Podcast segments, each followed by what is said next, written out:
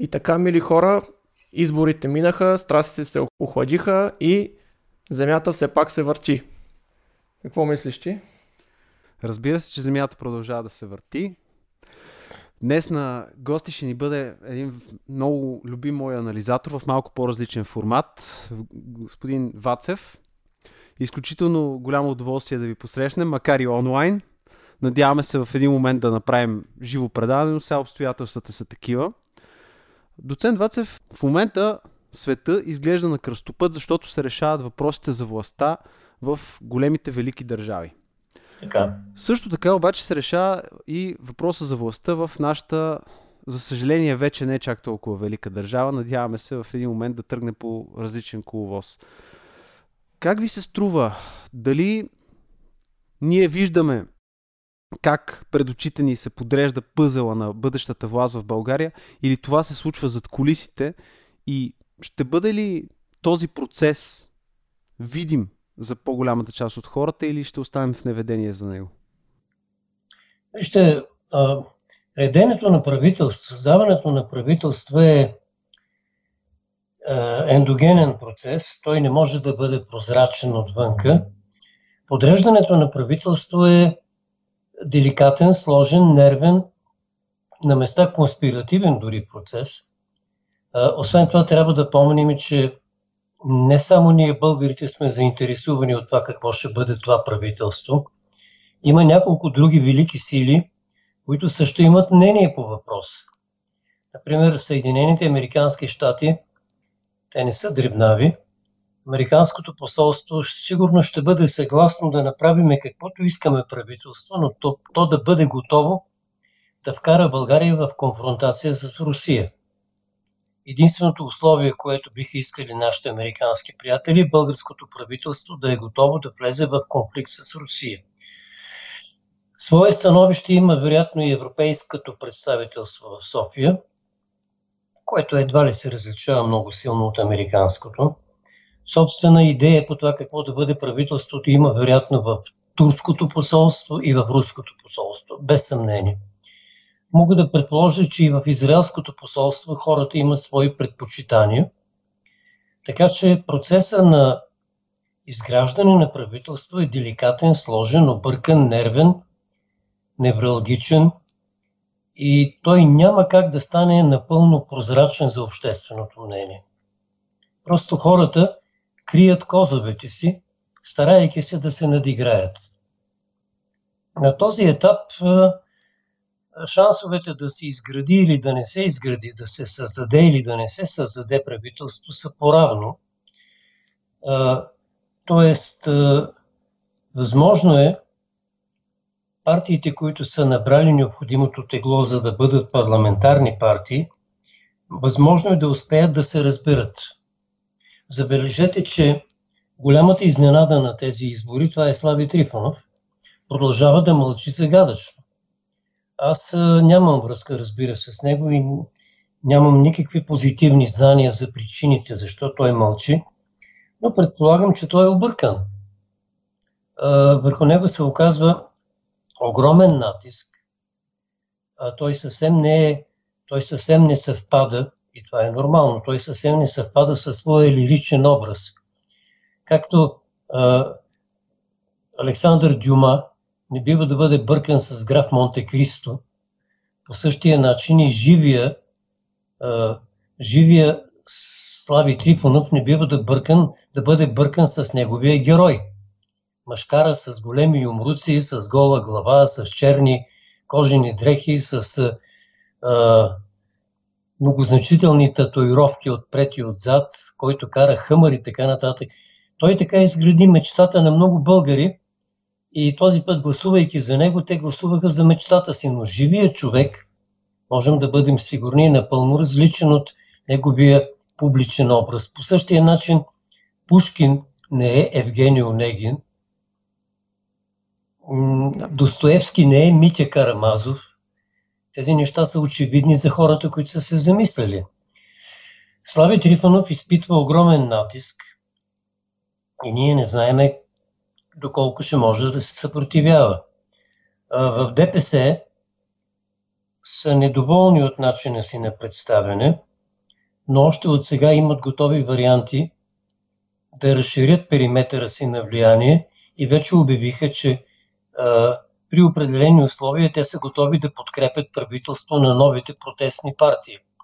В БСП не ви разбрах. Казвате, че ДПС са готови да се коалират, а според вас от другата страна дали ще има същата готовност? А, не, ДПС не са готови да се коалират. Има разлика между това да се коалираш и да подкрепиш някого. Да. Тук има тънка технологическа разлика. Те могат да подкрепят тези, които не искат да бъдат коалирани с ДПС. Така че тук има техническа разлика, която може да се окаже по-късно важна. Да ви кажа две думи за БСП в състоянието, което е днес. Около една четвърта или около една трета, може би, от членската маса на БСП и включително и функционери, отговорници, ръководни кадри, просто не могат да разберат защо БСП да не може да направи коалиция с ГЕРБ. Аз познавам такива хора, те са разумни по свой начин и никога няма да приемат особената позиция на Корнелия Нинова, че никога няма да правим коалиция с ГЕРБ.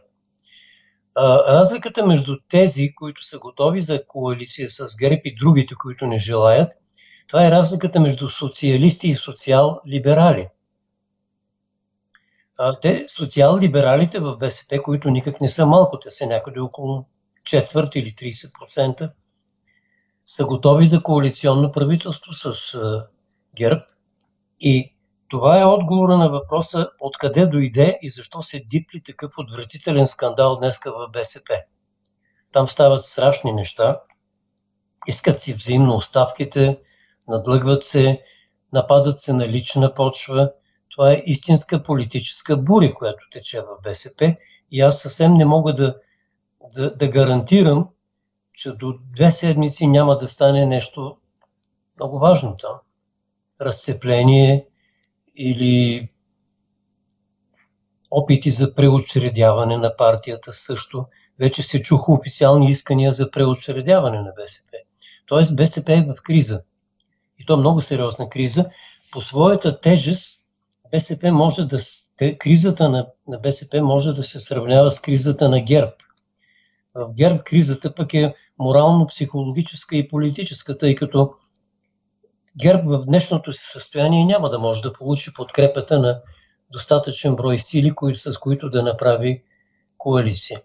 Така че процесът на изграждане на правителство в България е усложнен от начина по който завършиха изборите. Сложете тук и един изключително важен фактор, с който ние сме свикнали да не се занимаваме.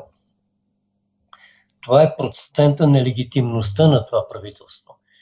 Когато са гласували около половината от всички можещи да гласуват, можем да се запитаме защо другите, които не желаят да гласуват, защо се отказват. Може да се окаже, че именно тази липсваща половинка на избираща България е необходима, за да бъде легитимна всяка власт.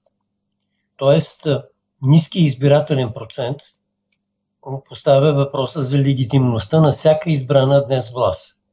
Така че изборите бяха сложен процес, а сега процесът е още по-сложен, защото българският политически елит не може да излъчи по нормален начин действащо ръководно тяло, действащо правителство. Много важен е въпросът обаче защо се стигна до тази криза в БСП. Според вас какви са дълбинните процеси, които в БСП не оцениха? Дали става въпрос за слаба стратегия, дали става въпрос а, просто за демографското застаряване на избирателите на БСП или става въпрос за неясни или недостатъчно добре обяснени послания от страна на ръководството на партията? Аз бих говорил по-скоро за обща криза на българския политически елит, която касае всички до сега участващи в политиката партии. Тоест, кризата е една и съща, но те, те я проявяват по различен начин. Една и съща криза в ДПС се проявява по един начин, в ГЕРБ по друг начин, в БСП по трети начин.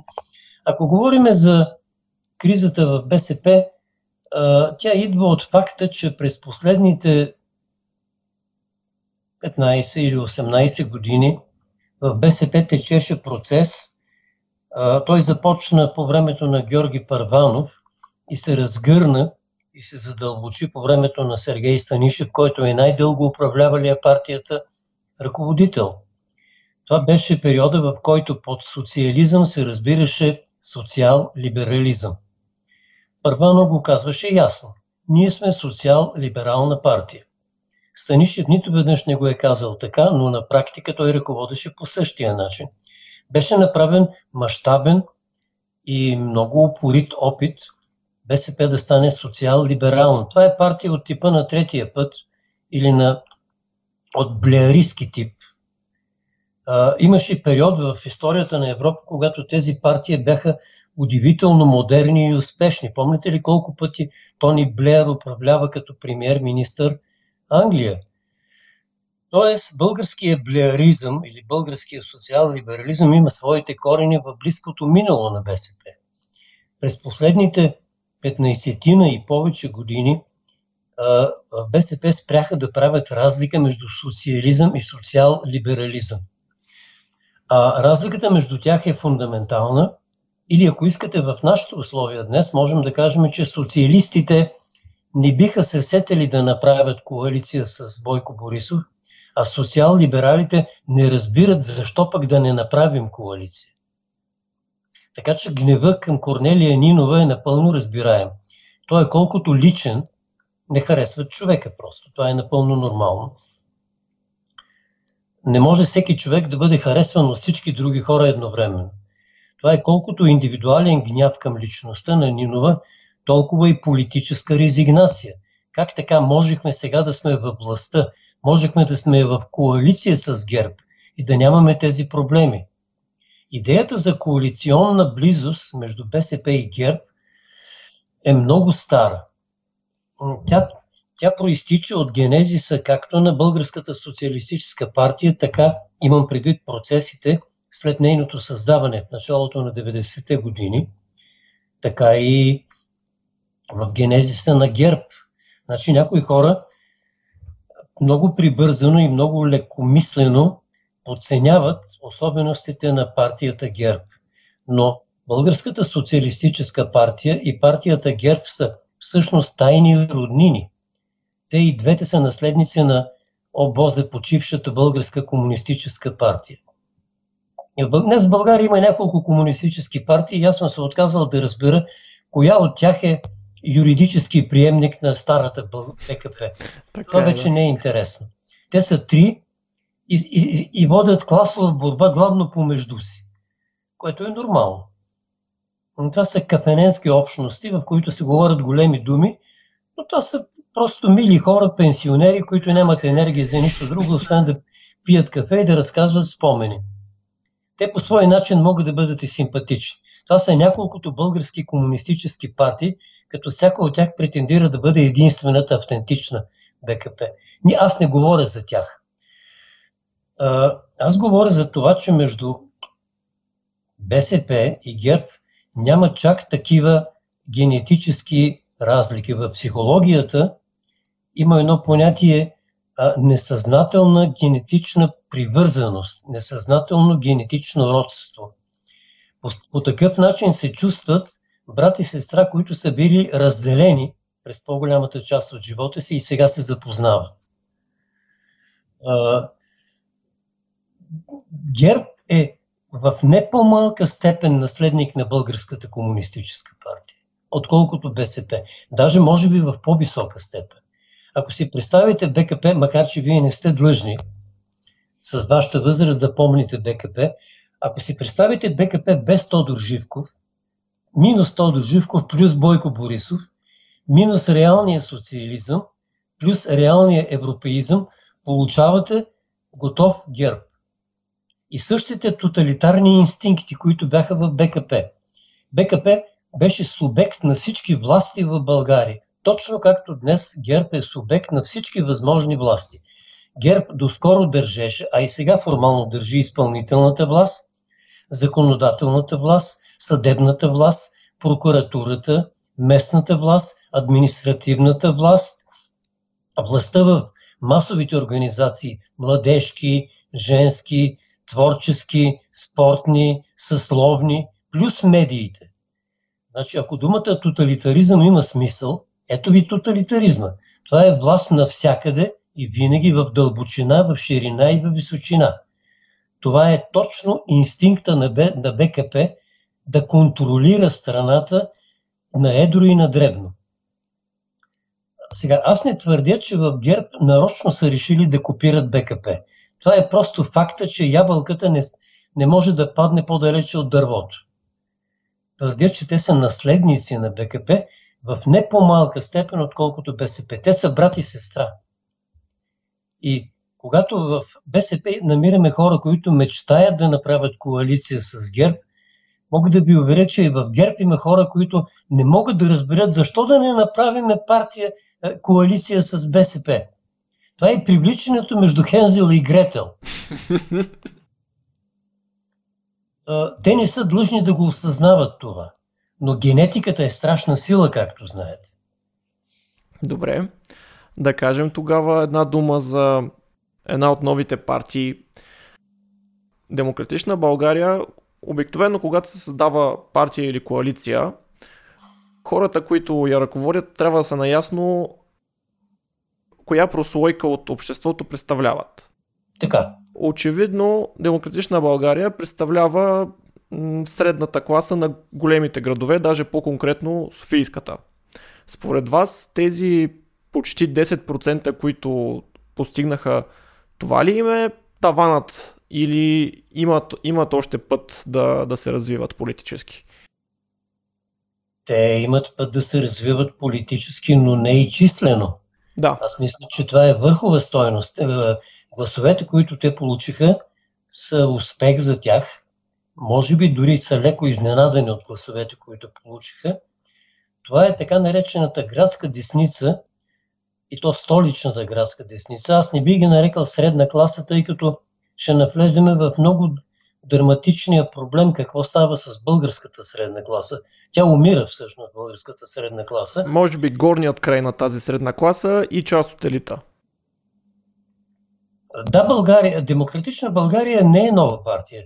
Тя е с минало вече и излъчила е своите послания. Аз мисля, че е нормално при, при това съотношение между другите партии, които участваха в играта избори, те да получат своя висок и напълно задоволителен за тях резултат. А, ако гледаме съвсем строго, ако направим много строг интелектуално-политически анализ на техните послания и на тяхната платформа, ще видим, че те са леви либерали. Техният идеологически пълнеж е либерално ляво, което отговаря на, на техните публични послания. Сега, друг е въпросът, че те не са виновни, че в България разликата между ляво и дясно е толкова усложнена, толкова конспирирана, толкова объркана и толкова затрупана с празни приказки, че те имат право да се чувстват десни, макар че всъщност те са е, левичарстващи либерали от соросоиден европейски тип. Това са хората на Сорос. Еми, трябва да се признае, че е, огромните пари, които Сорос похарчи за да възпита своите хора в България, са дали своя резултат. В България Сорос наля няколко милиарда долара. И да няма резултат ли? Разбира се, че ще има. Те имат разгърната мрежа от масови организации, от институции, от медии, от възпитателни учреждения. Този род соросоиди в България ги има отдавна и ще ги има още известно време. но не знам дали сте забелязали, тихата неприязан, която припламва от време на време между ГЕРБ, между редовия гербаджия и редовия демократичен българин, да го наречем така, между Христо Иванов и Бойко Борисов. Там не може да има братска дружба. Те са произходно различни. Христо Иванов е дете на много добро комунистическо семейство. Дете на столично комунистическо семейство характеризиращо се със своето свободолюбие, със своето скандално приказване. Майката на Христо Иванов, която е моя приятелка всъщност, е заклета комунистка от троцкистски тип. Тя е, тя е на троцкистски позиции. Това е много особен тип комунизъм, троцкизма. Но това не бива също да го развивам сега, защото ще ни от, отдалечи пък от текущите теми. Българският троцкизъм е жив. И не само чрез майката на Христо Иванов. Тук действа просто правило, че ябълката, каквото и да си го образява, не може да се търкулне много далече от дървото, на което е израснал. Аз познавам и Христо Иванов и сме в добри отношения с него. Били сме известно време и в едно и също научно учреждение. Той е благ, разбран и добронамерен човек, като личност. Той, той е носител на лява култура, той е либерал и то ляв либерал. Сега, от него ще се иска да бъде десен и то да бъде автентично десен. Това е предпоставка за бъдещо неизбежно скарване между Христо Иванов и някои негови десни съратници. Така че е, демократична България е продукт на развитието на българското общество под яркото слънце, под топлото слънце на Сорос. Те няма да имат сили да се позиционират като истински десни, като консерватори. Те не са. При това положение, за да бъде решен въпроса за властта, стигаме до една възможна в този парламент коалиция, евентуално между новите партии в парламента Сиреч, има такъв народ на Слави Трифонов, Демократична България, плюс хората на Майя Манолова, които пък са противопоставени на хората на, на Николай Хаджигенов, макар и в коалиция. И същевременно на тях им е необходима подкрепа от БСП. Защото ясно е, че заявената вече подкрепа от ДПС няма как да бъде приета, защото те, това е модела, срещу който те се обявяват открито. Тоест, стигаме до този въпрос, ще се стигне ли до такова правителство, подкрепено от БСП, или според вас е по-вероятен сценария да се отиде на нови избори, при които обаче има няколко опасности. Едната от които е непредвидения вод за бизнесмена Васил Бошков, също така възраждане, което увеличава резултата си непрекъснато, както и, ако можем да го окачествим малкото братче на Гер по ВМРО. Как ви се струват тези сценарии? Всичко това е възможно. Гледано от позициите на днешния ден, то е възможно не в смисъл, че може да стане утре, но хипотезите, които ви очертахте, са напълно възможни. Само бих ви предложил още веднъж да правите разлика между аз не искам подкрепа от Иванов, но това не значи, че Иванов няма да ме даде подкрепа. Те могат да, да обявят ДПС или БСП за главни свои противници, но ако в ДПС решат или ако в БСП решат, те могат упорито да ги поддържат. Така че едното е поддръжка, другото е коалици, коалиционна политика. Значи, тази логика на изчисляване на парламентарни отношения най-напред беше развита от ДПС. А, имаше в България правителства, при които не можеше да се каже на кого са тези правителства. Даващия мандата е силата Хикс, подкрепещия мандата с парламентарни гласове е силата Y, а програмистът или силата, която обяснява програмните ангажименти и необходимостта да се прави това и да не се прави друго, това е партията Z. Замете, например, правителството на Любен Беров. Аз го помня ясно и то беше удивително стабилно. Когато се опитахме да го свалим в БСП, се оказа, че парламентарната група на БСП се разбунтува срещу политическото ръководство на БСП и ръководителя на тогавашната парламентарна група категорично заяви, че на нас вие няма да ни кажете. Ние сме суверенни, защото сме избраници на народа. Правителството на Беров беше удивително стабилно, макар че в същото, същото време беше много трудно да се каже на кого е това правителство. Българският политически елит – и аз в случая имам главно предвид ДПС, разбират тая технология, знаят как се прави. Вие не искате нашата подкрепа, ние пък ще ви я дадем на. ако имате предвид и тази възможност, тогава вероятните комбинации между сегашните избрани партии може да стане много голяма. Освен това, вие сте прави. Партията на Васил Бошков, която за малко не влезе в парламента, може да успее.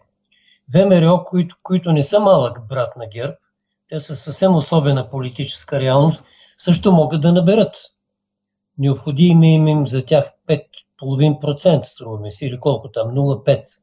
Да. За да влязат в е, парламента. Освен това, е, предлагам да не бързаме, защото ние не знаем каква ще бъде реалната позиция на президента, който без да е кой знае колко важен фактор в българския политически живот, точно сега влиза в зона, когато става много важен фактор. По принцип той не е, защото няма изпълнителна, законодателна или съдебна власт, но по силата на Конституцията той има право да, да дава, да поддържа, да дарява с мандат, да не дава мандат и така нататък. Така че на този етап е трудно да се каже. Освен това, тъй като нещата се развиват бързо, аз, аз предлагам на себе си да не, да не се любопитства много, а да изчакаме няколко дена, за да видим. На 15 април, т.е. съвсем скоро, президента е длъжен да свика парламента и да започне да, раз, да разпределя мандата на първа парламентарна сила, на втора или на трета по негов избор. Едно нещо е сигурно. Денят на изборите приключи един цял, цял исторически период на новата българска история. Журналистите, без много да му мислят, сложиха на моят текст заглавието преход да свърши. Но аз никога не използвам термина преход. Аз просто заявих, че а, завърши един 30 годишен цикъл на българската история и да не пропусна и другата важна мисъл.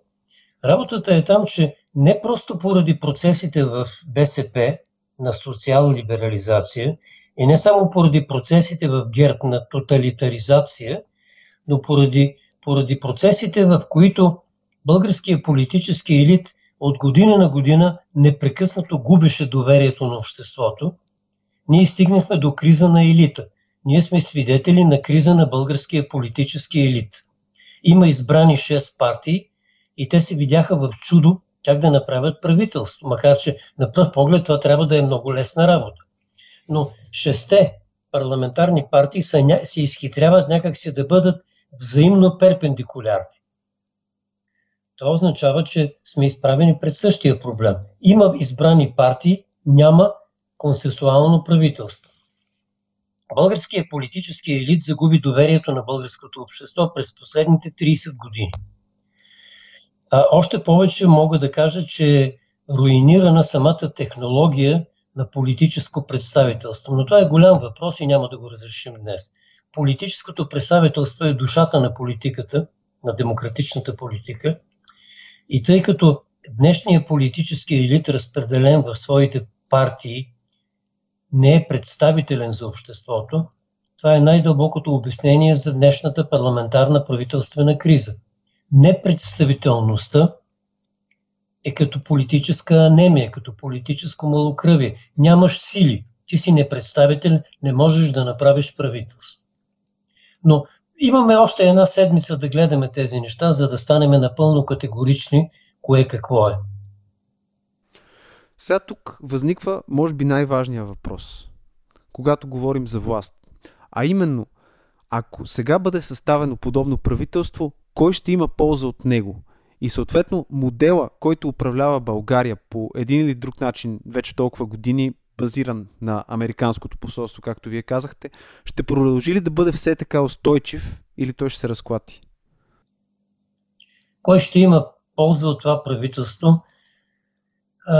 Ако правителството е начало с някой ярък атлантист и ярък русофоб, разбира се, това правителство ще бъде полезно за американското посолство. Там ще си отбележат една решена задача и един проблем по-малко. Ако направим сега правителство някакво, то ще бъде полезно е, за избраните партии или за повечето от тях. Но е, всъщност, реалният смисъл на това, което ви казах преди малко, че българския политически елит е в обща историческа системна криза, от тук следва, че българското общество няма да дочака реализация на своите желания от този елит и от неговите представители.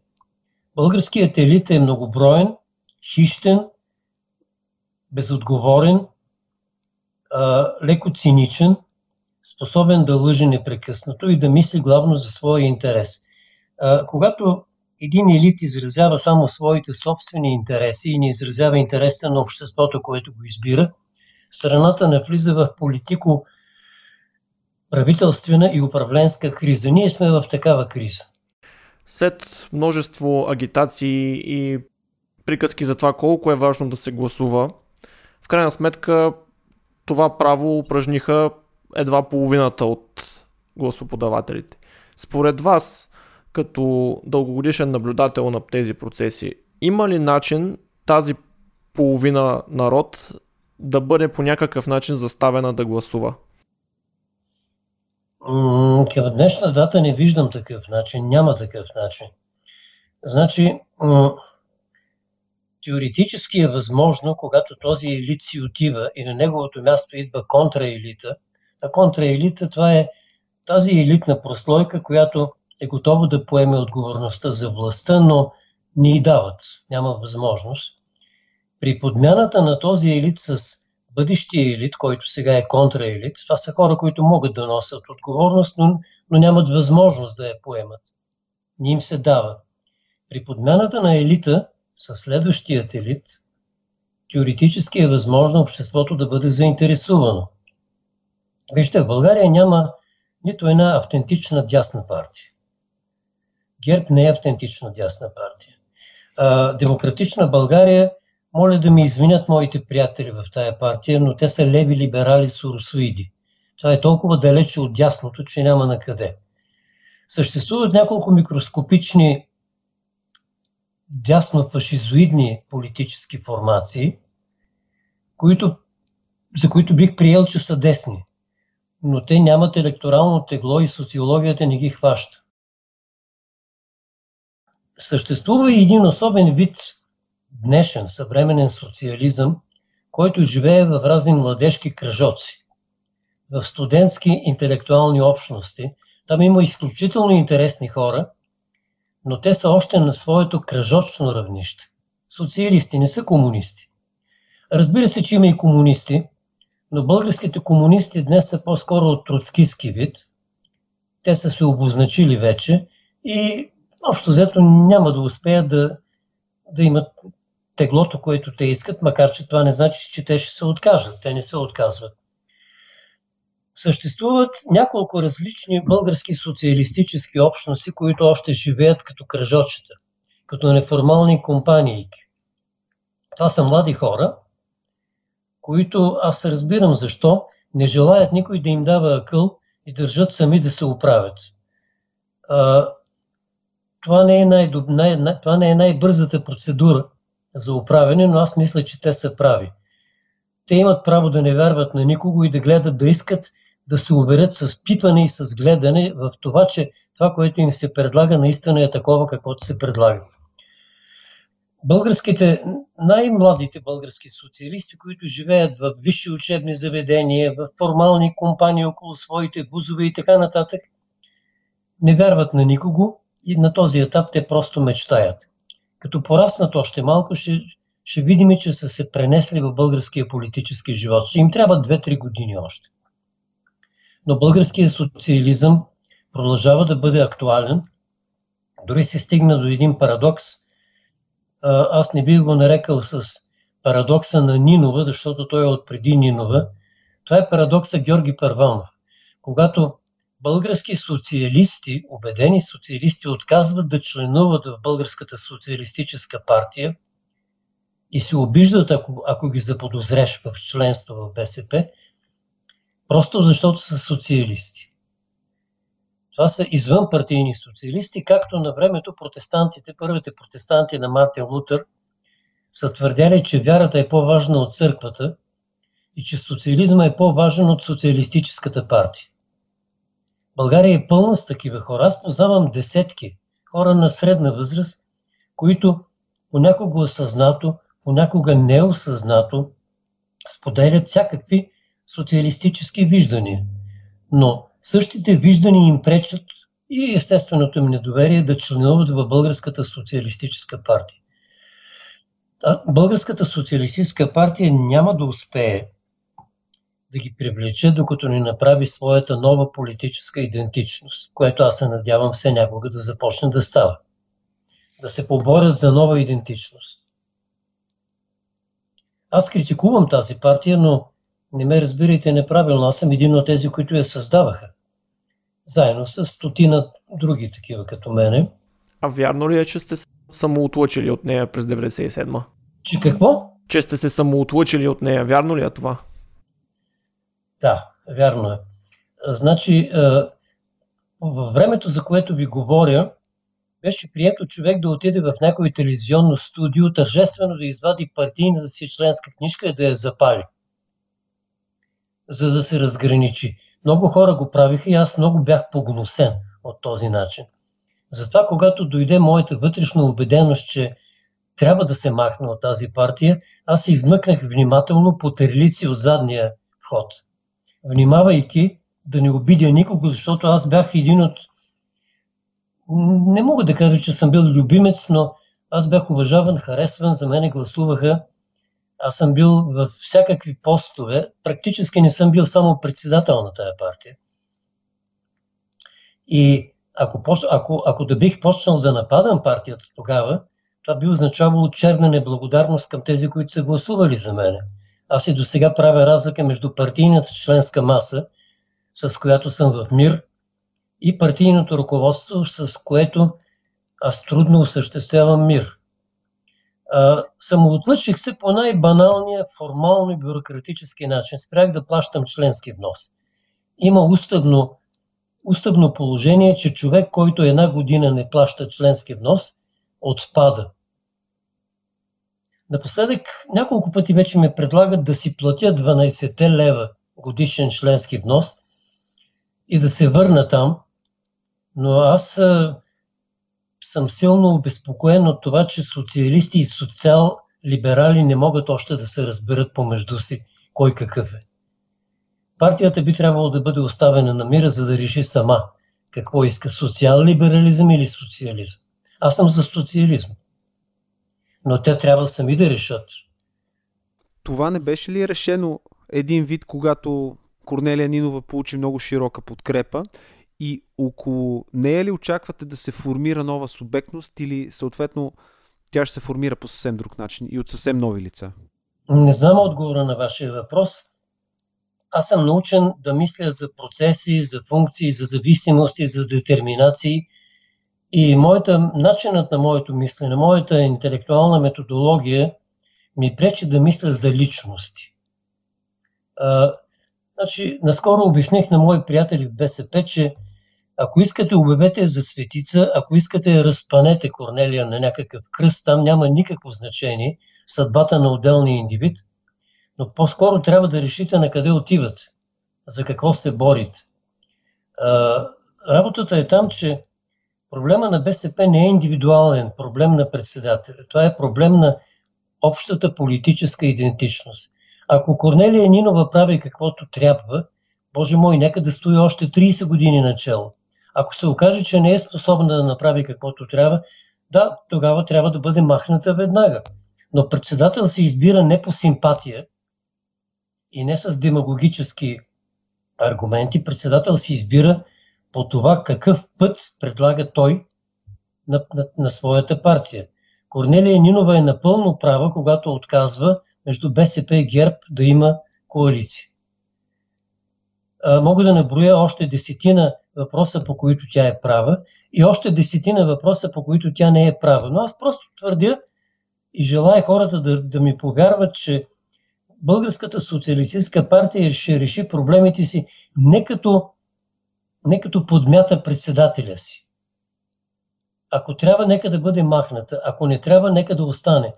Истинският проблем на БСП не е в личността на председателя, а в идентичността на партията, в нейната историческа мисия. нека да разберат какво искат. Да се съгласят помежду си дали могат да живеят заедно. Защото ако се осъзнае реалността днес в БСП, това може да доведе до разкол. Корнели има една историческа заслуга за това, че разбирайки или не разбирайки много добре какво всъщност тя прави, тя доведе партията до ситуация, при която социалисти и социал-либерали почти вече не могат да живеят заедно в една и съща партия. И ако този разкол е неизбежен, наскоро Георги Пирински обяви, че е необходимо преочредяване на партията. Преочредяване на една партия е учтивия еквивалент на израза разкол, на разкол. Да преочредиш днес партията означава да, да оставиш извън борда на партията около 25 или 30% от нея. А, така че а, нека партията да решава сериозните си стратегически и исторически задачи. Ако Корнелия отговаря на тия задачи, разбира се, нека да продължи да управлява. Ако не отговаря, трябва да бъде махана веднага. Но не се започва от личността на, на председателя. Започва се от същината на историческия проблем, пред който е изправена тази партия. Тази партия днес има двойна идентичност социалистическа и социал-либерална. Нека да се разберат какво искат. Ако не могат да се разберат, нека да се разделят. Може би на българския политически бостан има място за още една тиква социал, българска социал-либерална партия. Толкова много тикви има българския бостан и кратуни също. Нека да има още една тиква или кратуна, защо да няма? Добре. Аз смятам, че е противоест... не е неестествено да има и социал-либерали. Противоестественото е те да живеят заедно с една и съща програма, с един и същи устъп, с едно и също председателство. Но този е проблема, който БСП ще трябва да реши по някакъв начин и то, надявам се, още тази година. Добре, благодарим за този анализ. И така хубаво си поговорихме с доцент Вацев за нашите избори. Аз малко мога да ти разкажа, понеже бях валидатор в Тибруиш. И какво валидира? Валидирах протоколи, проверявахме ги, още трябваше да изпреварим СИК. не ги изпреварихме, но като цяло доста съм доволен от преживяването. Още в вечерта, в която почнаха да идват протоколите, видях, че Слави ще е втори. Това ми беше ясно и от чужбина от гласовете, и от, от сек, всички секции просто гледаш и си казваш, добре, тия социолози, добре са им платили БСП-то да са втори. Направи ли ти впечатление, че всички партии, които не бяха плащали за социология, бяха няколко процента надолу? Еми, явно е, трябва да си го предвидиш в бюджета това нещо. В следващ епизод ще обсъдим изборната социология, защото имаше много интересни неща, но сега темата ни е друга. Uh-huh. А, да кажа за Майя Манолова, понеже имаше нещо там, изгониха я, бяха, дигаше скандали, че и крадат бюлетини. Не и крадяха бюлетини, толкова просто нямаше гласове за нея.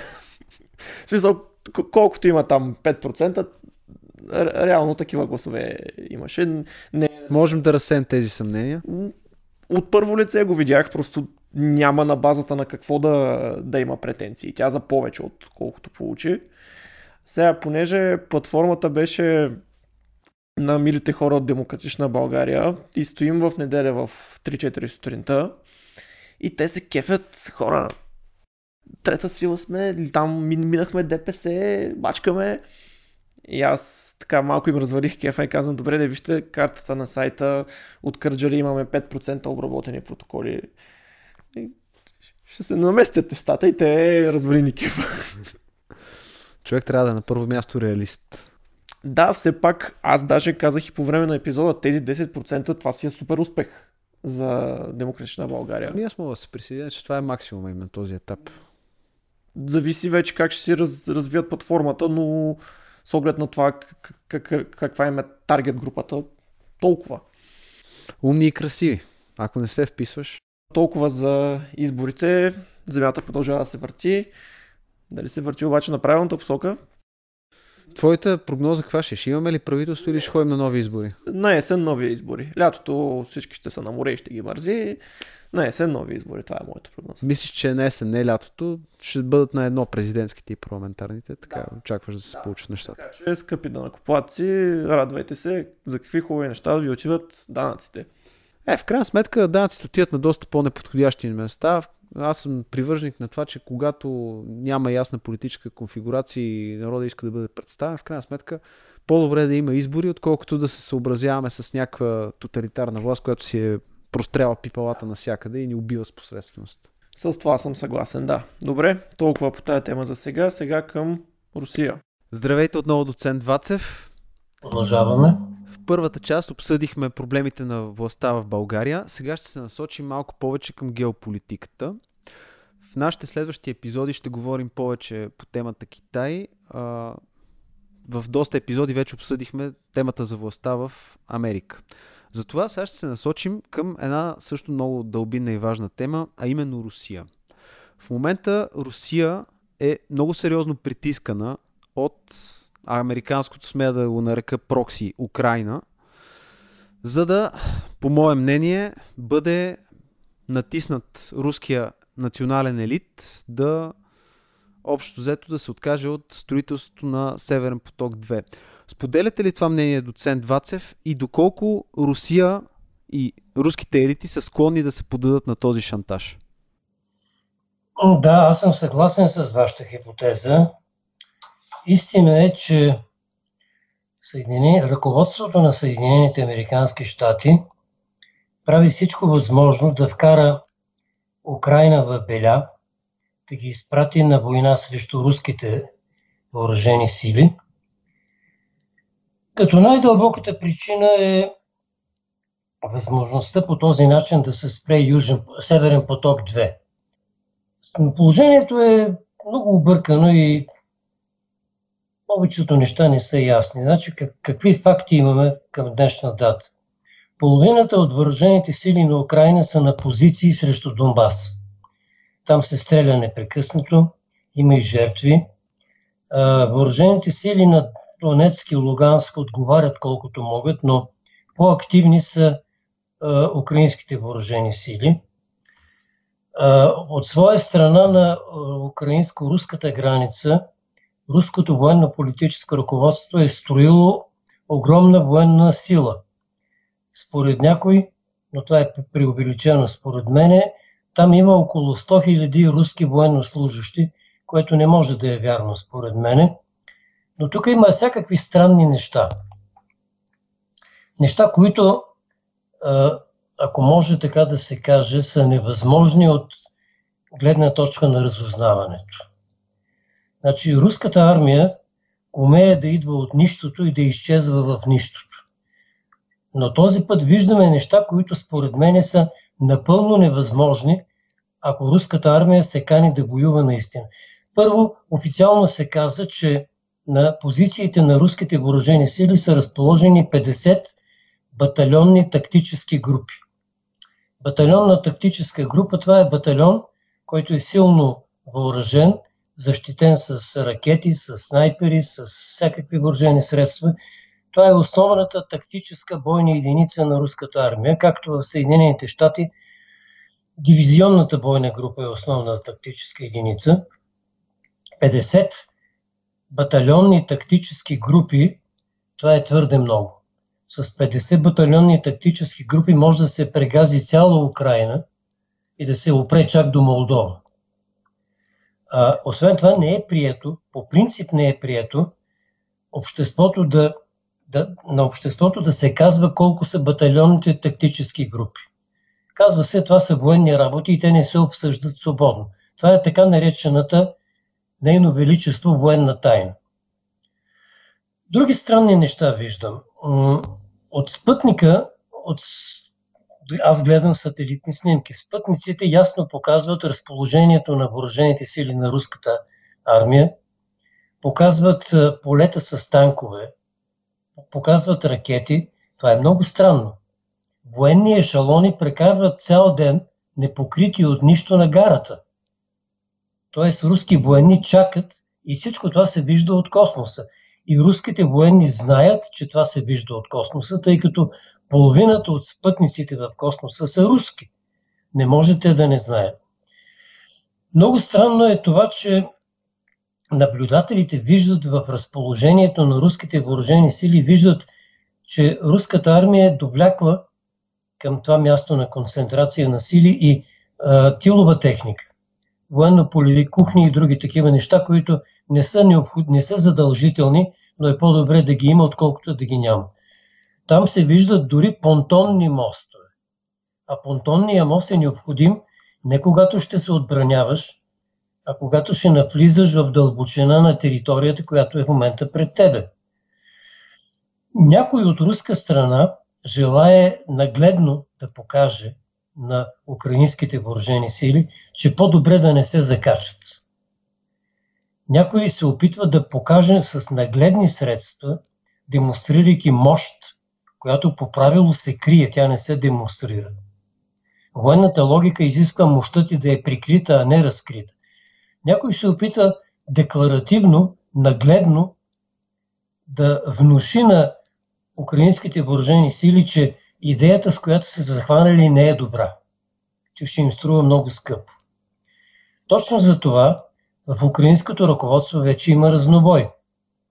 Много украински висши политически функционери твърдят, че Украина сега е дошъл момента да удари по проклетите москали и да освободи Крим, да освободи освен Крим и Донецк и Луганск. Но други, не по-малко отговорни украински ръководители, вчера заявиха, аз имам предвид заявлението на главнокомандващия на въоръжените сили на Украина, че военна опция за нас не се предвижда. Ние нямаме намерение да освобождаваме Донбас с военни сили. Което означава, че ние не вярваме на обещанията на Съединените щати, че ще бъдат с нас във всеки момент на битката. Разбира се, Съединените щати помагат.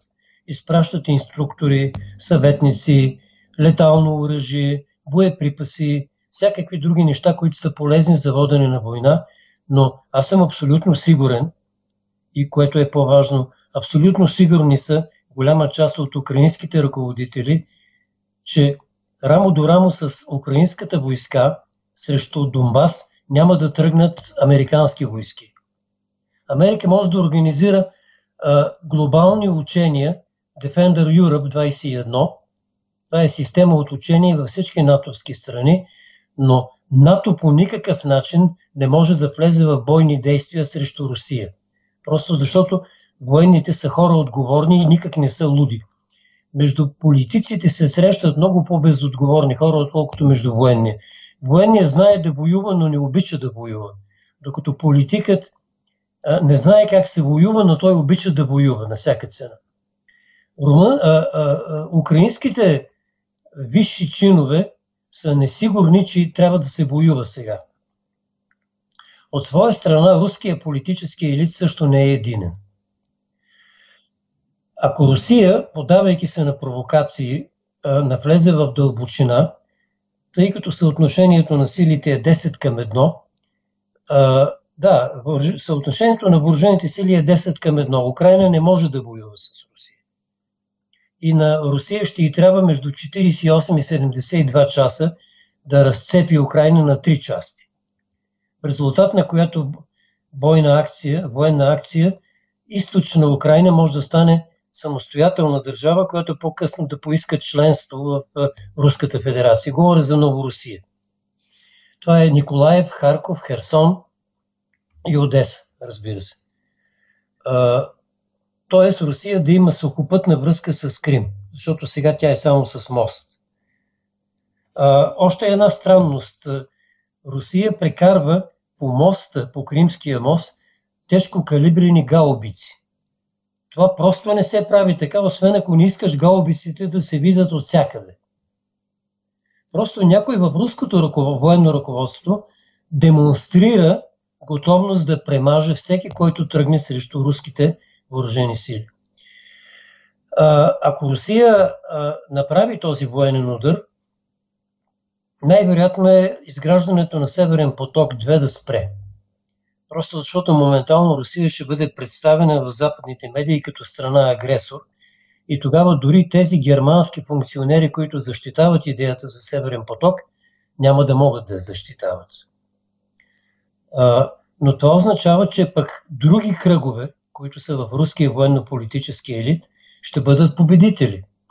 И един такъв удар би означавало много голям проблем за Газпром, тъй като тръбата е газпромска, но в Русия има още три други управляващи елитни групировки, като баланса между тях е грижа, грижа на президента Путин. Така че, приключвайки с украинския проблем, аз от вчера си мисля, че може и да се размине въоръжен конфликт, тъй като в Украина разбраха съобщението, което ми изпраща Русия. Ако се опитате, ще бъдете прегазани за 72 часа. И Америка няма да ви помогне. Което е точно така. Съединените щати нямат никакъв интерес да воюват със своя въоръжена сила на украинска територия. Те биха искали да вкарат украинските въоръжени сили във война, но не да изпратят и свои. Америка по принцип няма да воюва със свои въоръжени сили. Америка може да воюва със свои проксита. Така. А... Но ако Америка да? и НАТО подкрепят Украина в конфликта, тогава според вас Русия ще бъде принудена да влезе в този конфликт, или? Америка вече подкрепя Украина. Въпросът е не дали е подкрепя, а с какво. Имам, да, имам предвид по-директно изразена подкрепа с... С въоръжени сили на украинска територия. Да.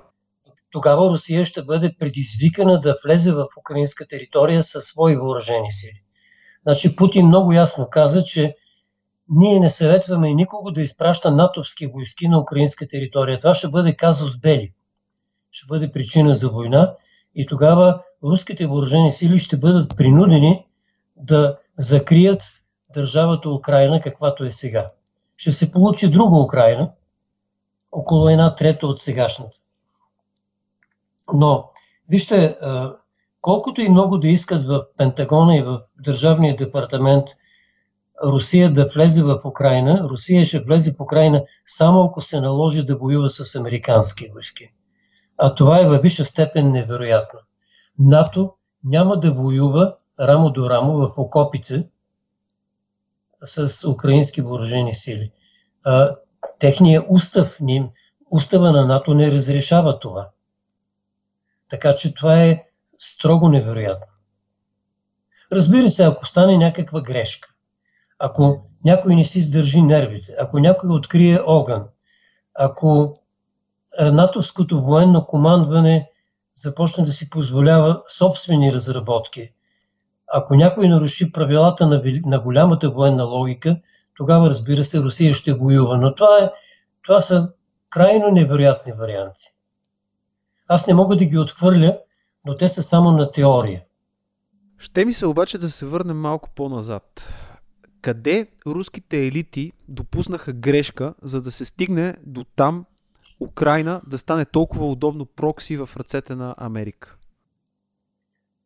По този въпрос има много тежък дебат в Русия. Част от руските елити биха отхвърлили вашия въпрос, биха казали, че никаква грешка не е допускана. Аз лично смятам, че 2014 година Кремъл допусна грешка, като се съгласи да легитимира Порошенко. Просто имаше един период, когато след преврата в Киев, украинската държавност не съществуваше. Затова толкова се внимава, когато има преврат. Нито един преврат не може да бъде легитимен. Превратаджиите 14 години бяха нелегитимни и Русия имаше право да участва в процесите, защото власт, която не е легитимна, кани всички съседи да дойдат да си вземат каквото искат. Русия по-добре, според мен, това е мое много частно мнение, има такива а, мнения и в Русия. А, руското ръководство трябваше да закрие въпроса още тогава, 14-та година. Не непременно с война. С военно присъствие можеха да го оправят. Но нещата станаха така, както станаха и сега няма смисъл да говорим за минало време. В момента от тогава грешки не са правени. В момента руското ръководство се държи добре. Аз усещам известни нюанси в позициите на различни руски елитни групировки, но това е понятно, това е разбираемо. Това е въпрос на, на дискусия. Това са дискусионни въпроси. Вярно ли е, че има консервативни кръгове в Русия, които казват, че Путин трябва да покаже силна ръка, трябва едва ли да, не... точно така е, разбира се. Не просто консервативни, а в определени военни, военно-политически кръгове, аз не бих ги нарекал консервативни, това са по-скоро военни кръгове от имперски тип. Те са военно-патриотични кръгове, които смятат, че сега е момента да бъде прегазена тая ламя, да бъде убита хидрата.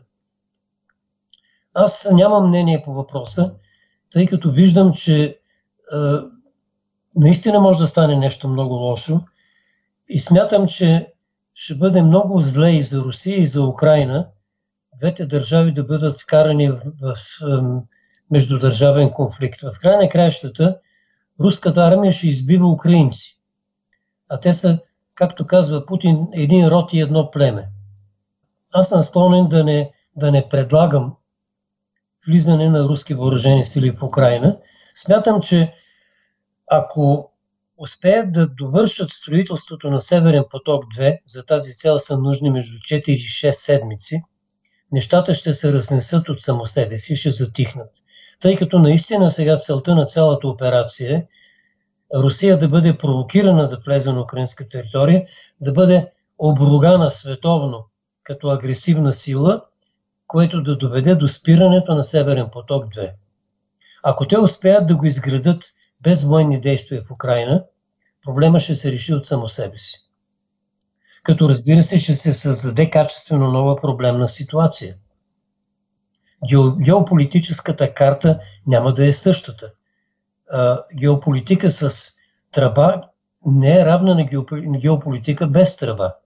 Северен поток 2 е геополитически фактор, не е само търговски, както обичат да подчертават в Кремъл и в Берлин тръбите са част от голямата геополитика. Стигайки вече до въпроса за Русия и следващите действия, ако хипотетично играта на нерви завърши успешно и не се влезе в активни бойни, войни, бойни действия, тогава стигаме до следващия проблематичен казус, а именно самата власт в Русия. Вече казахме за противопоставянето между руските елити. А, можем ли да кажем, че в Русия съществува също един такъв контраелит, който има съвсем други цели? И какви са тези цели?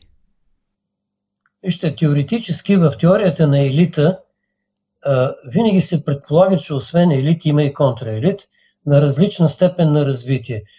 Гледано по този начин към Русия, да, разбира се, в Русия има контраелит и даже няколко контраелита – и трябва да правим разлика между контраелит и антиелит. Антиелита това, това са социалните утайки, които много ги влече да влязат в кръговете на властта.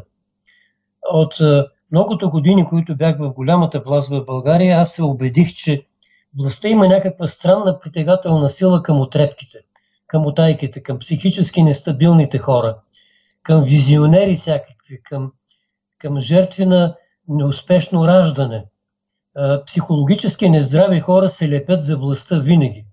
Аз не знам защо е така, но съм сигурен, защото съм го видял с очите си. Проблема с Русия е по-друг. В Русия до ден днешен се борят два проекта.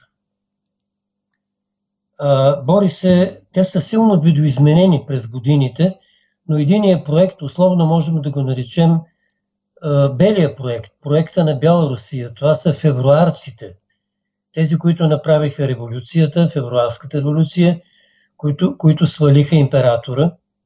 Императора е разстрелян от болшевики, разбира се, но той е свален. Монархията е свалена от февруарците.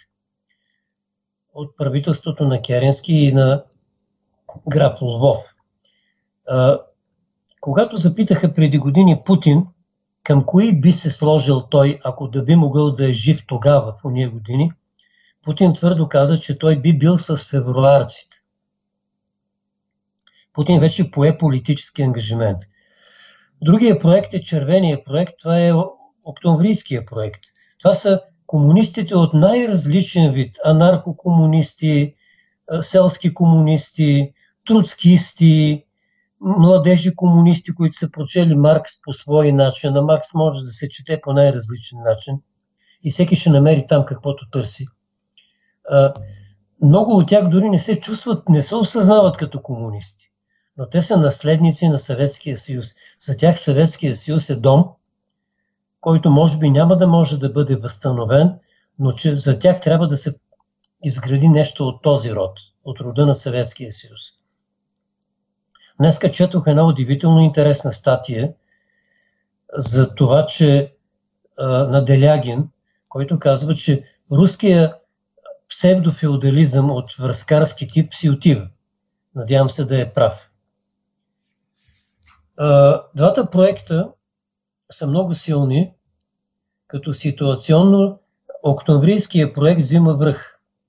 Истинската руска опозиция, това съвсем не е Навални и съвсем не са либералите, които по-скоро са на държавна издръжка. Съвсем доскоро, знаете ли кой финансираше главната радиостанция на руските либерали? Еха Москви. Кой? Ехото на Москва беше финансирано от Газпром. Те просто ги бяха опитомили. Газпром е държавата все пак.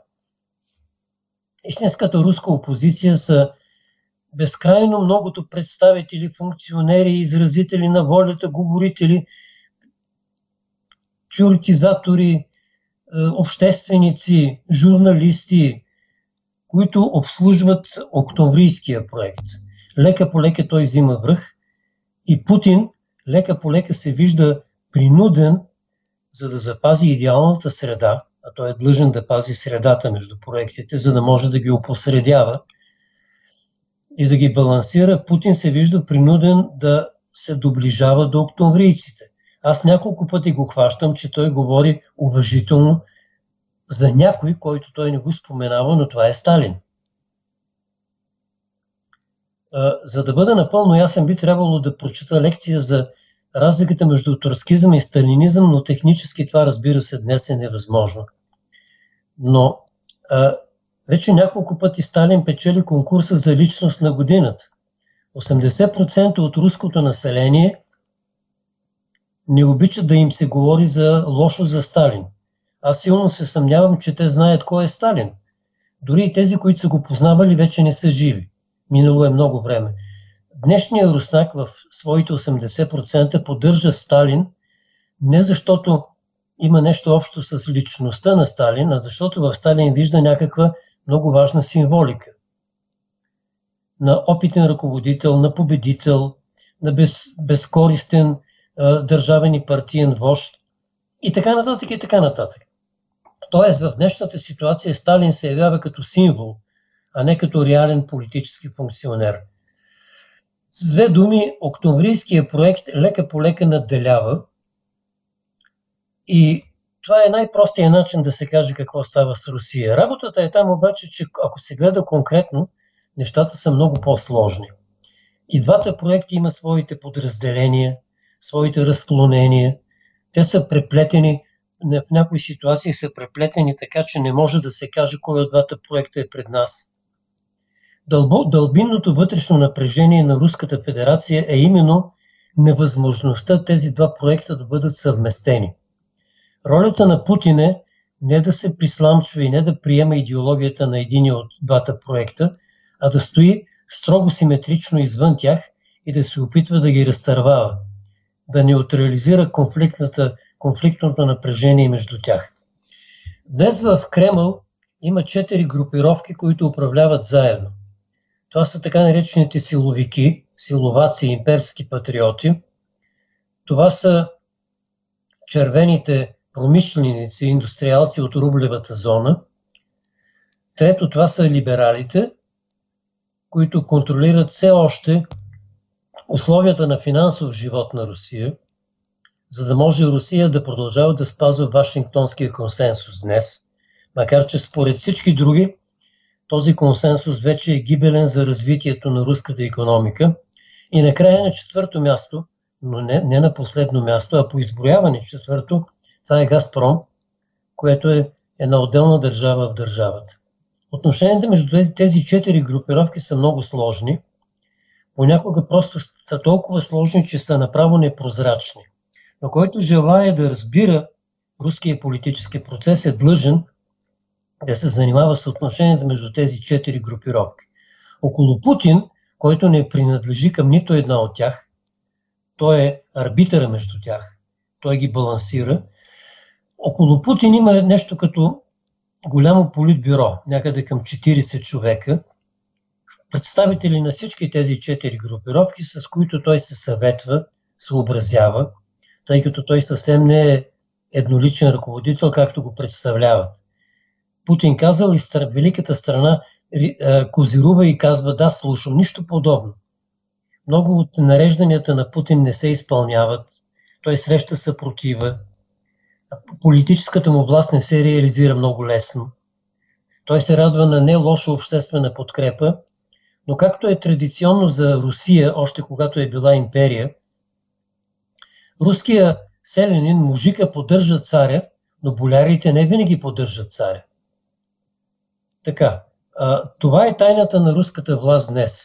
Невъзможността двата проекта, февруарски и октомврийския, да бъдат съединени.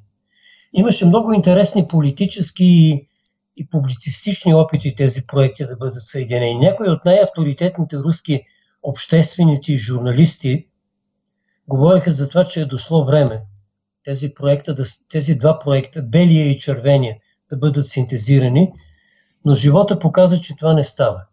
Те, те си живеят без да се смесват и между тях има вечно напрежение. Това, което е проблем за властта на Путин е, че все по-трудно става баланса между тия две сили. И все по-трудно се арбитрират тези четири елитни групировки в Кремъл.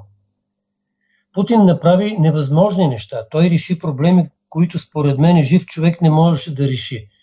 Но има ситуации, когато и най-опитният менеджер е безсилен.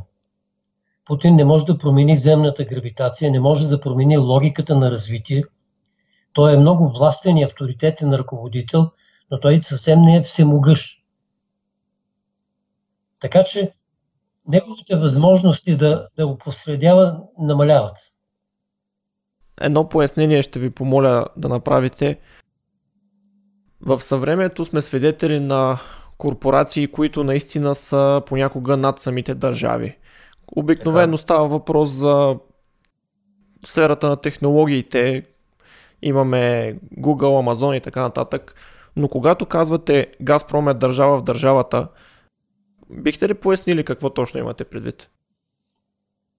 Имаше период, когато Газпром, оставяйки си държавна структура, се, упражнява, се управляваше частно.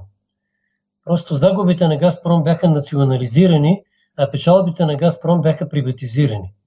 Имаше период, когато а, Газпром не се чувстваха длъжни да изпълняват волята на държавното ръководство. Имаше период, когато Газпром, те сами си го измислиха това, че това е мечът на империята и че което е добре за Газпром е добре за Русия. Това разбира се не е вярно. Междувременно в периода на Путин тези опити за сепаратно управление и за отделен живот на Газпром бяха прекършени.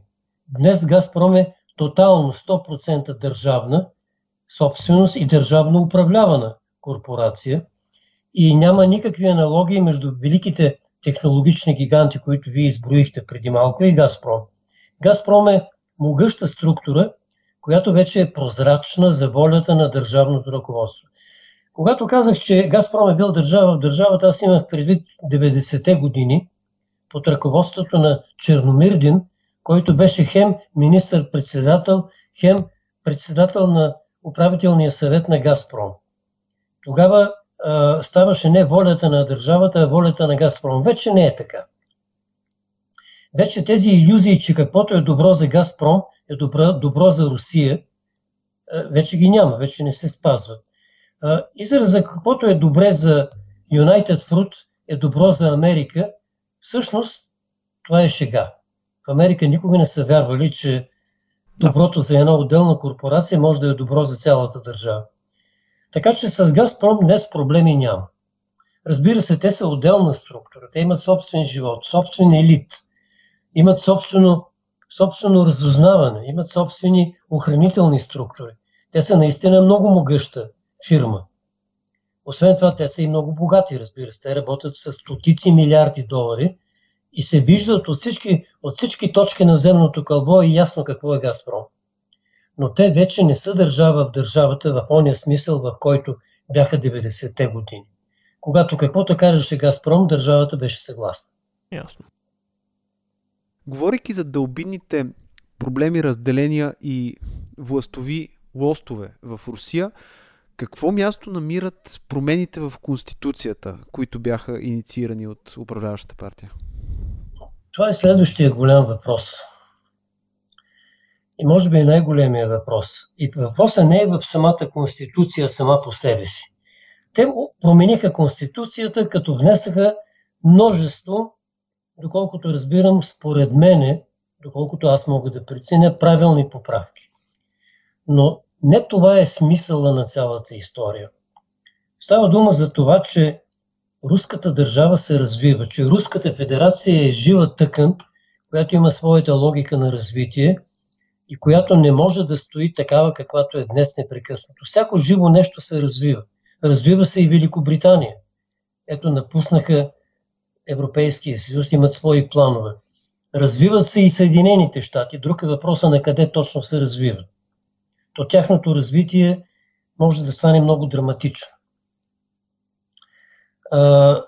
Смисълът на тези конституционни поправки и на другите законови нововведения в Русия, това е идеята на руският елит, не на Путин, а на целия руски елит, начало с Путин, да се промени държавната форма на Руската федерация, да се изгради държавен съюз на този етап с Беларус, а по-нататък и с други.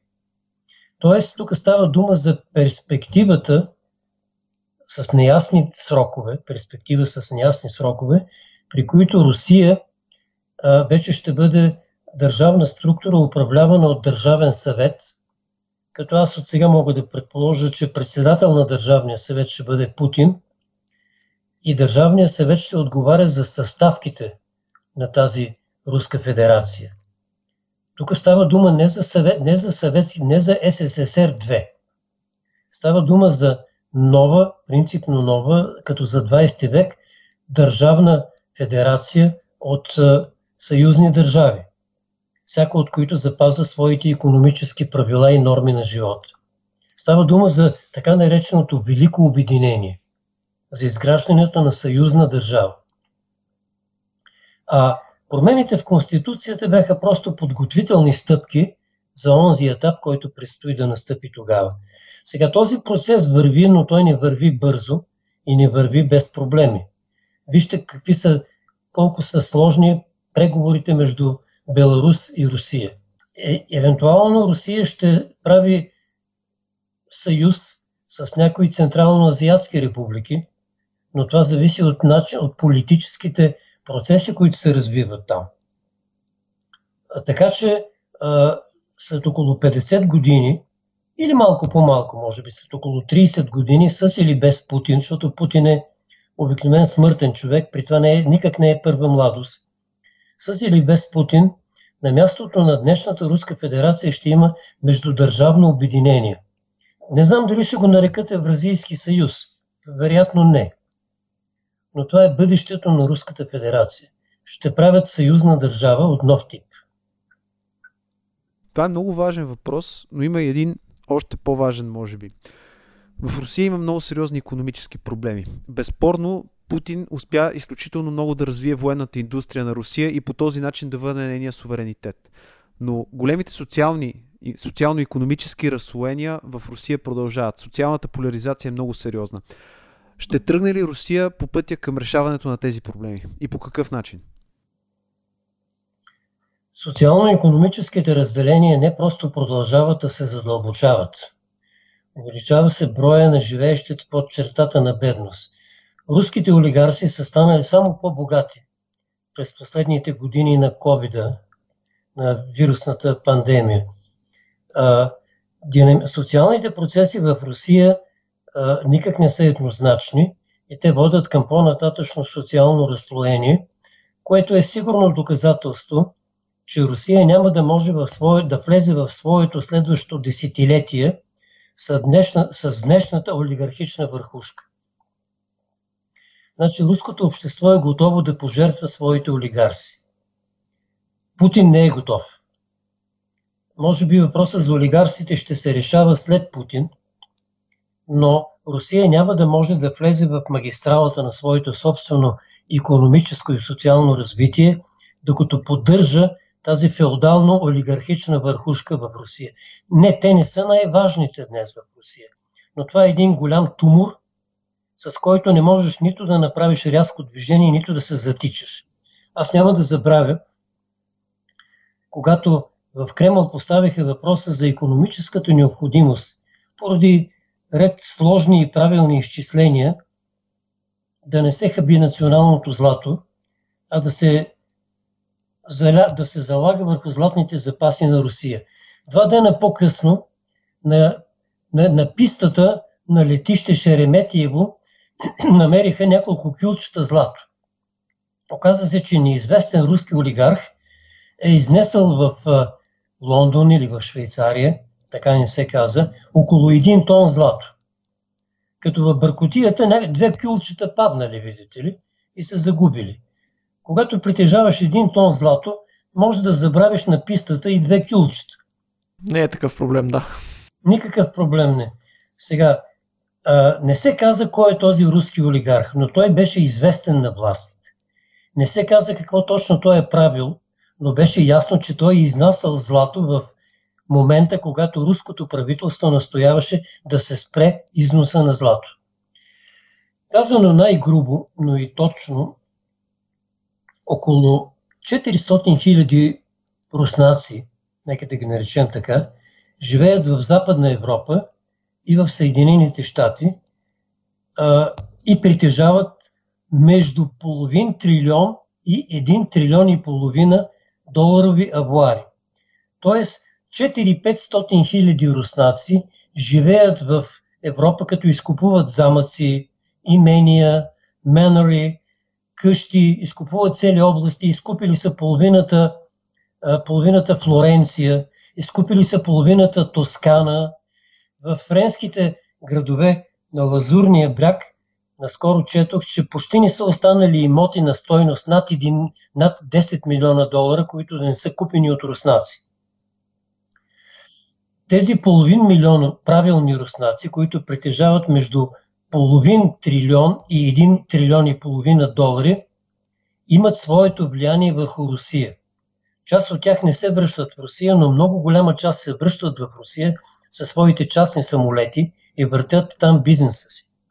Тази прослойка, като оставяме на страна економическата роля, тази прослойка е основата на русофобията и в Европейския съюз, и в Русия. истинското основание на русофобията в Русия са тези хора. Те са, разбира се, масово ненавиждани от средния русна, който си живее там в Томск и, и живее свързвайки двата края. Аз говоря за новите руснаци, които в общо количество половин милион живеят извънземен живот и влияят върху руската политика. Докато не бъде прекъсната пъпната връв между руската олигархична върхушка, която, повтарям, тя е вече почти изнесена в Европа, и руското управление, Русия няма да може да решава ефективно своите проблеми. Не е тайна, че западните проекти, дали са англосаксонски, дали са от някакъв различен происход, например Наполеонов да речем, през известен период от време се разхождат до Русия, след което са изпратени от руските войски обратно в държавата си. Идеята ми е, че и сега в момента тече процес по стратегическо обграждане на Русия от страна на въпросните англосаксонски елити, както и на Китай – а, руските елити подготвени ли са да направят превентивни стъпки в тази посока да защитят руския национален интерес и руската национална държава?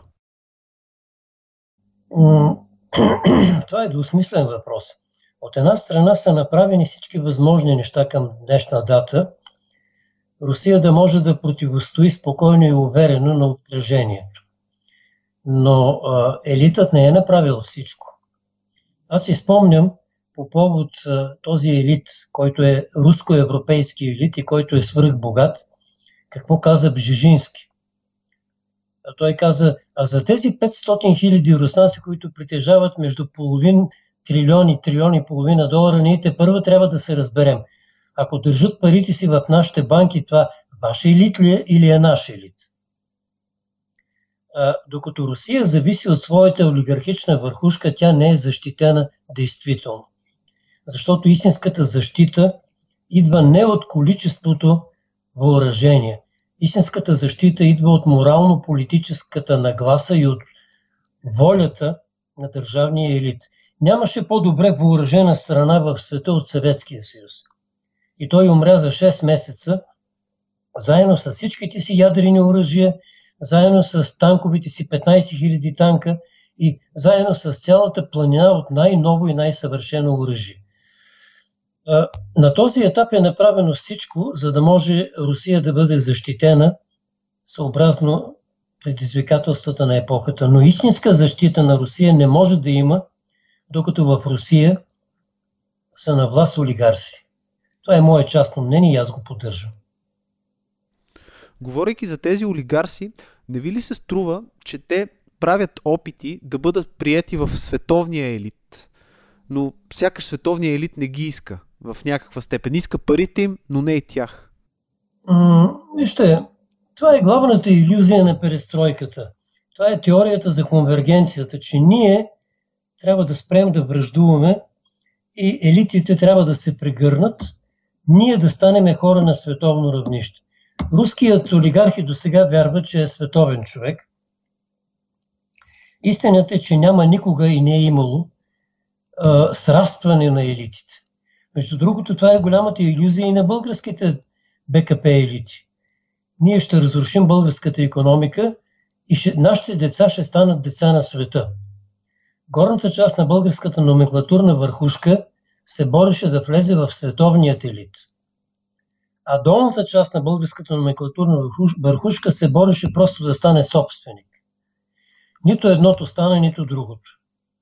Българската номенклатура не можа да стане класа, и това е много голям проблем на днешното развитие на България. Но ние говорим сега за Русия. А, старите елити на, на света няма да приемат новите, новобогатащите, новорищите на Русия. Не ги приемат. Има само един контрапример, който сам по себе си е двусмислен. Синът на един руски емигрант наскоро беше прият с волята на британската кралица да бъде член на горната камера на лордовете но това е пожизнено, а не наследствено участие в камерата. При това, като че ли този единичен пример не е достатъчен, за да се отхвърли цялостната логика на, на твърдението, че руските елити нямат място в света.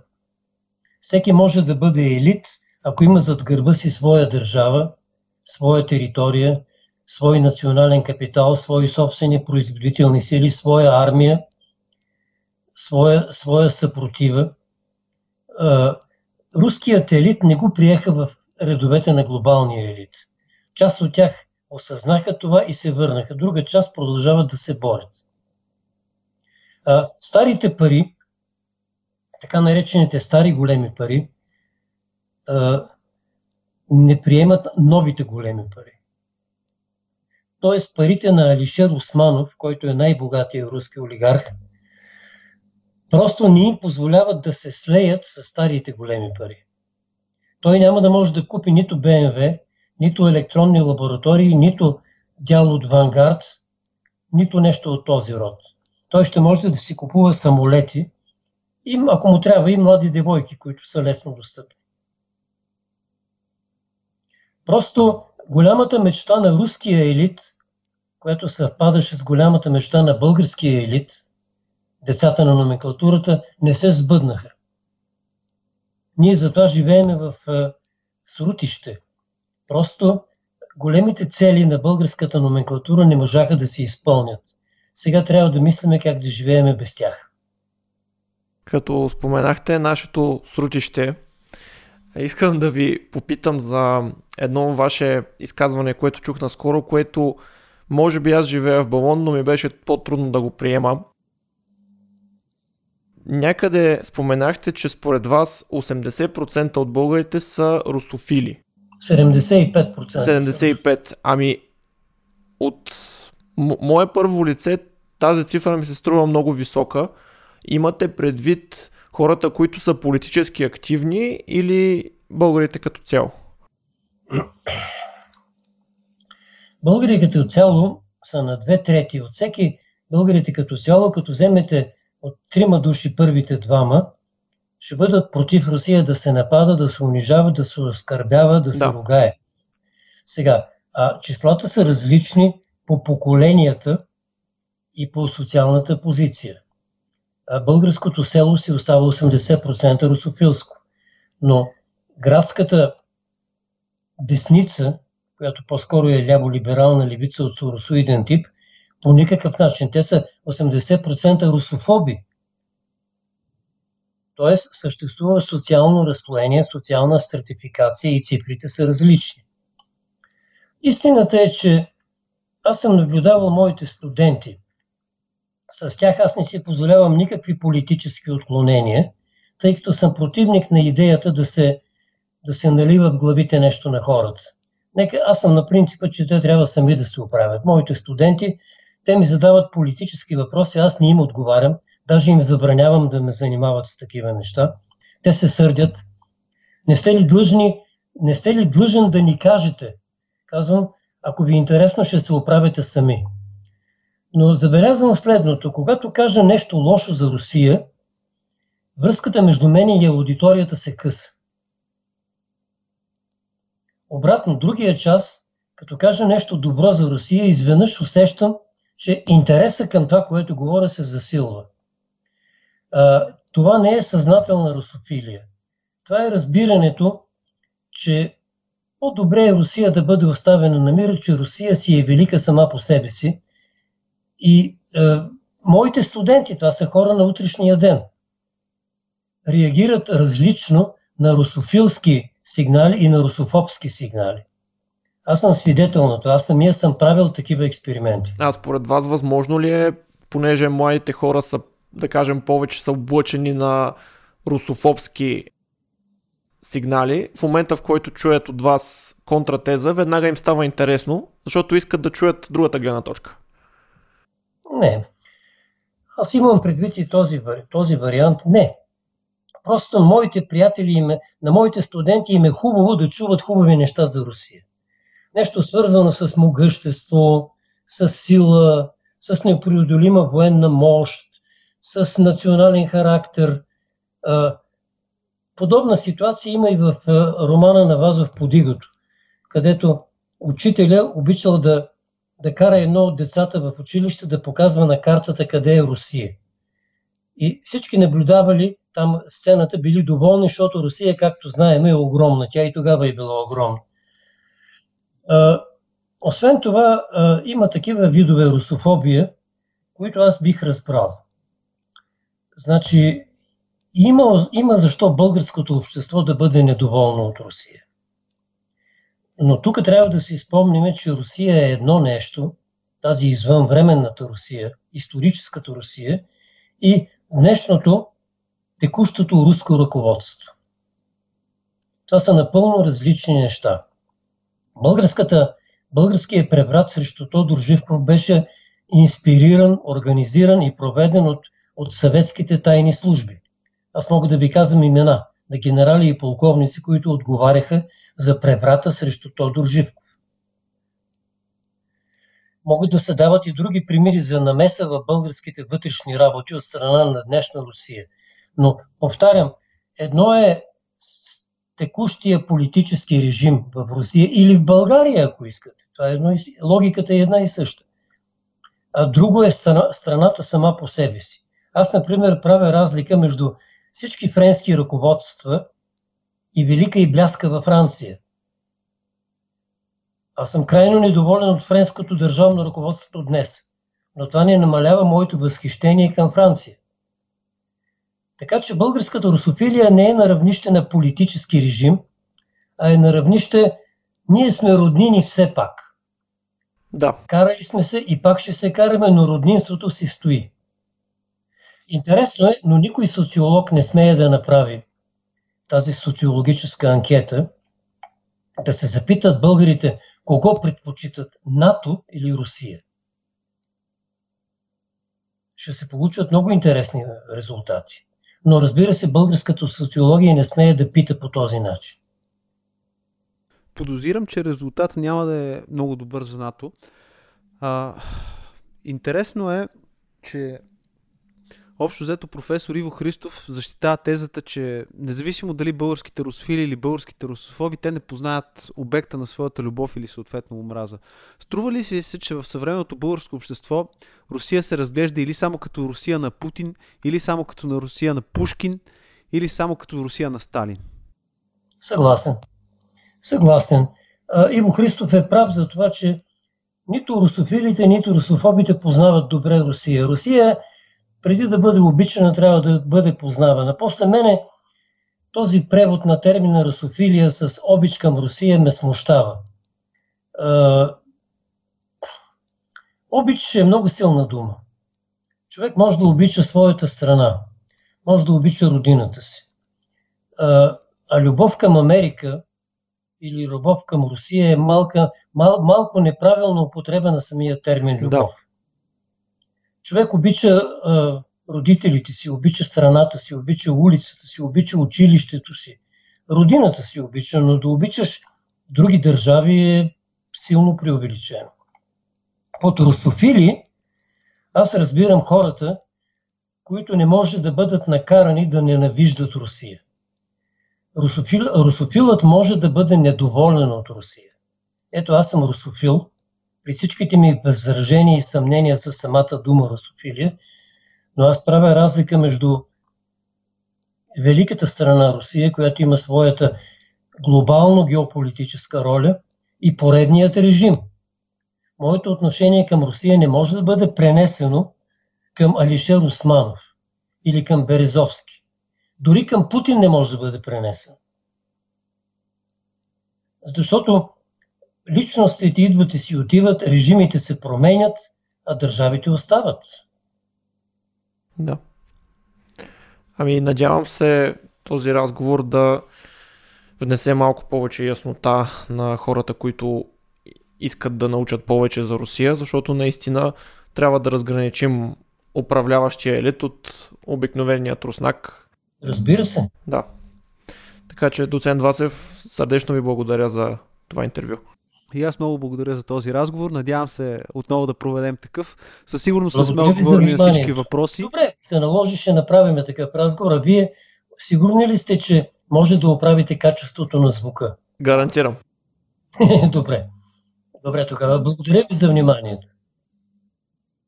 Ами за мен беше доста полезен този разговор, защото аз наистина колкото и да отделям някакво време да следя нещата, ама все нещо пропускаш. И, за, и в моя случай винаги пропусках Русия.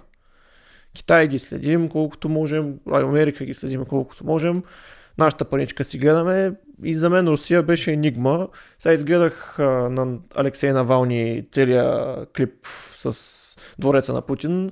Много готино е монтиран. Сега ти казваш, че е пропаганда на 100% е пропаганда, но нещо, има нещо по-интересно, че в България много се обсъжда Навални. Аз сега ще кажа няколко думи за това, понеже един наш слушател, мой бивш колега Пепи Кацаров, пита кога, кога ще обсъдите Навални. Ето, Пепи сега ще ти каже какво мисля за Навални. Разгледай политическата му биография, както и останалите наши зрители. Много е интересна. Значи, Навални първоначално се изявява като националист не знам дали знаеш. Не. Крайен националист, той присъства на тяхното нещо като Луков марш, само че е доста по-крайно. Изявява се наистина като крайен националист. А, отделно той е осъден не за политическа дейност, той е осъден за финансово престъпление. Това също дали го знаеш. Интересното е, че това е най-интересната част, че човек, който е бил край националист, сега го припознават нашите ултралиберали, понеже нали, той в момента представлява руския либерален, така наречен елит. Както доцент Вацев уточни, то на практика не е точно елит. Но тази биография на Навални е изключително интересна. Ще доразвия темата в някой друг епизод. Ще поговорим малко и за въпросния филм и ще разкрия малко повече за пропагандните елементи, но сега просто исках да го анонсираме това нещо. Очаквайте го. Uh-huh. И да, много хубаво каза доцент Вацев. Не се закласвайте толкова кого обичате от чуждите велики сили. Обичайте си вашето семейство и приятели. Ако си обичате България също не е лошо. Не, даже не, не, че не е лошо, но е доста, доста добре. Никак не е лошо, да. Благодарение на вашата любов земята се върти. Може би в правилната посока, вие ще кажете. Впрочем, това за чуждите държави въжи и за чуждите отбори. Това, това към тебе. Хм. така. И тази тема ще обсъдим някакво. Толкова за тази седмица. Да сте здрави, да не получавате главоболия от политически сътресения. Благодарим ви за подкрепата, че абонатите ни се увеличават. Продължавайте да ни подкрепяте, натискайте там към банки, споделяйте, абонирайте се. Така определено ни помагате да обсъждаме идеи, да каним все по-интересни гости и да развиваме нашия формат. Скоро ще има още изненади от нас. И няма да е изненада да ви кажа да не си биете децата.